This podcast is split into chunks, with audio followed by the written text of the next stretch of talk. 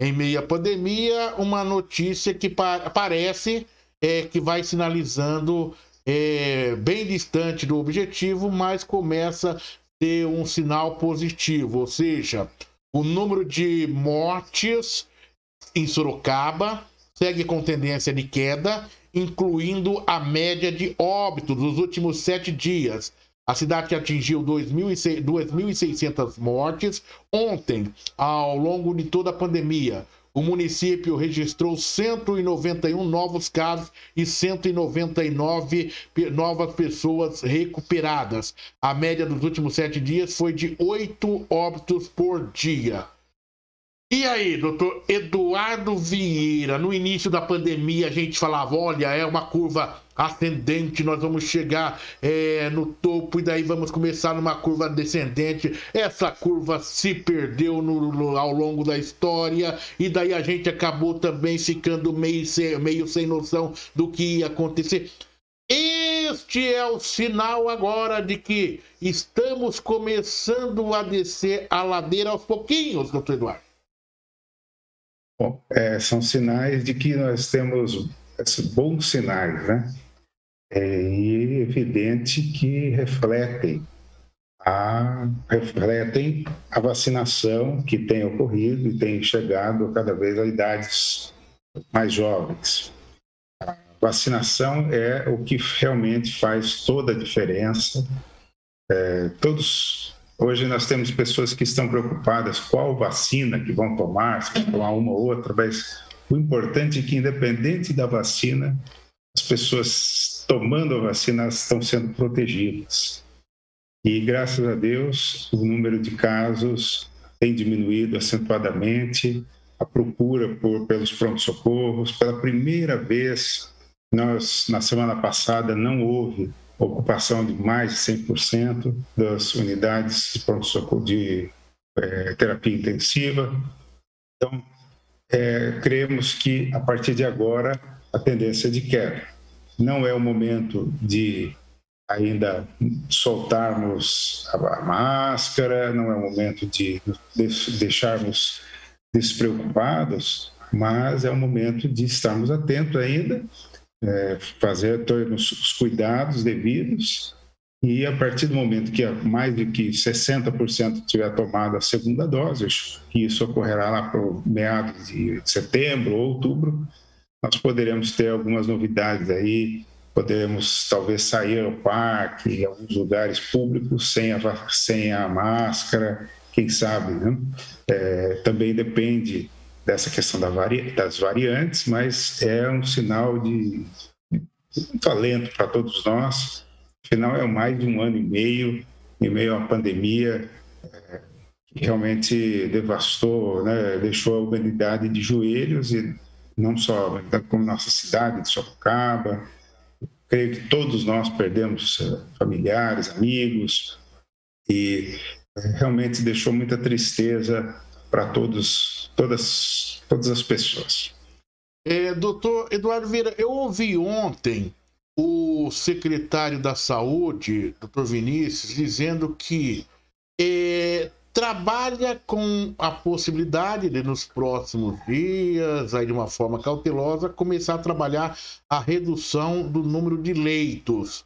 Ele diz que hoje está em torno de 300 leitos na cidade, que quando o prefeito Manga assumiu tinha em torno de 70, e ele pretende aí trabalhar de uma forma gradativa, chegar é, aí ao número de 150 leitos. É o caminho, já é o momento de começar a se pensar nesse cenário? É, acho que sim, acho que se existe essa possibilidade, né? dentro dos estudos que a secretaria tem posto, existem aí os modelos né, matemáticos e, e, a pandemia ela segue mais ou menos, ela não é uma, ela tem uma, não sei se você se lembra que bem no começo da pandemia os matemáticos faziam aqueles cálculos, a gente ficava assustado e falava jamais isso daí vai acontecer no Brasil e realmente aconteceu até um pouquinho pior do que os matemáticos tinham colocado lá do Imperial College. Não sei se você se lembra. Porque a epidemiologia é uma matéria dentro da medicina que ela tem muita matemática e tem muita exatidão na maneira como ela trabalha. Então, eu acredito que seria possível, sim, se ele está se fundamentando em dados bem objetivos e fazer esse, esse planejamento aí para até para diminuir o, o custo do, e poder começar a seguir e tratar as outras doenças, porque nós não temos só Covid, né? Hum. Existem outras coisas que ficaram paradas, né? Então, as outras doenças precisam começar a ser tratadas, porque muitas pessoas estão na fila aguardando para serem solucionados os outros problemas, e isso é importante também. Então, eu acho que essa diminuição, mesmo porque, queira ou não, as unidades de terapia intensiva que foram colocadas nas, nas UPHs, nas UPAs, elas não são é, as ideais, né, situações ideais, né, são colocadas de forma provisória. Né? Correto. Doutor Eduardo, o governador João Dória anunciou é, nessa semana, final de semana passada e essa semana, que a partir do ano que vem já, já anunciou é, o novo processo de vacinação contra a Covid a partir do ano que vem. Isso causou um, uma, um espanto no Ministério da Saúde, segundo as informações de alguns setores. Entretanto, o governador diz o seguinte, que praticamente é, será de uma forma rotativa, ou seja, será a, a vacinação contra a Covid, ela poderá ser é, ocorrer da maneira que nós temos aí a vacinação contra a gripe. Como você vê esse anúncio do governador João Dória? Eu acho que é uma boa precaução.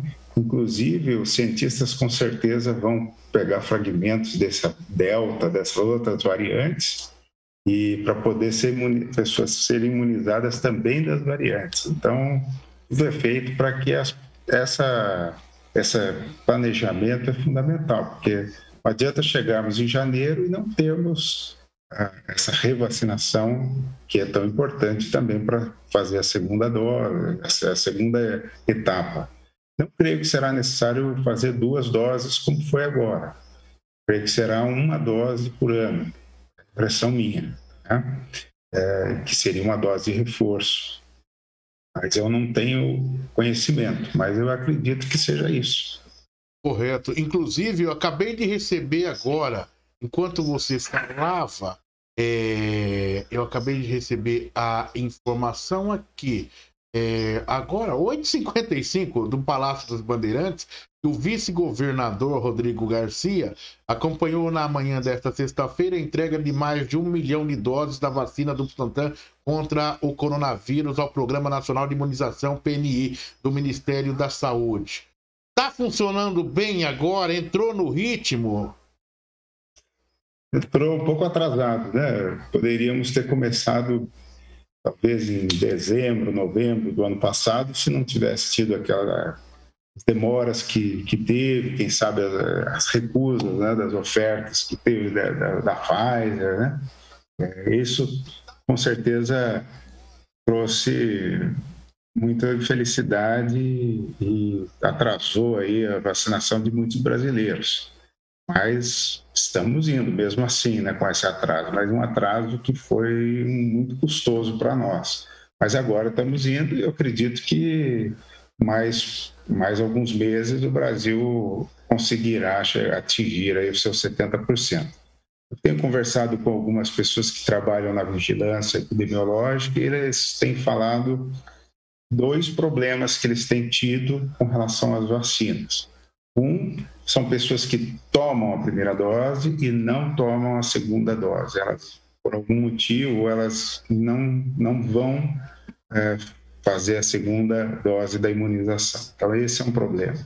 E o outro é a pessoa que chega na fila, aí falam que é uma vacina, ela quer tomar, ou é, ou é Coronavac, ela quer tomar Pfizer, ou ela é da Pfizer, quer tomar Coronavac, ou é da AstraZeneca, ela quer tomar Coronavac, elas querem tomar a vacina como se fosse uma, uma, um cardápio. Né? E isso não é bom, porque as pessoas devem compreender a vacina como, eu falo sempre, sempre para as minhas pessoas com quem eu tenho contato, como um livramento. Seja ela qual for ela fará uma proteção para que a pessoa seja é, protegida contra essa doença.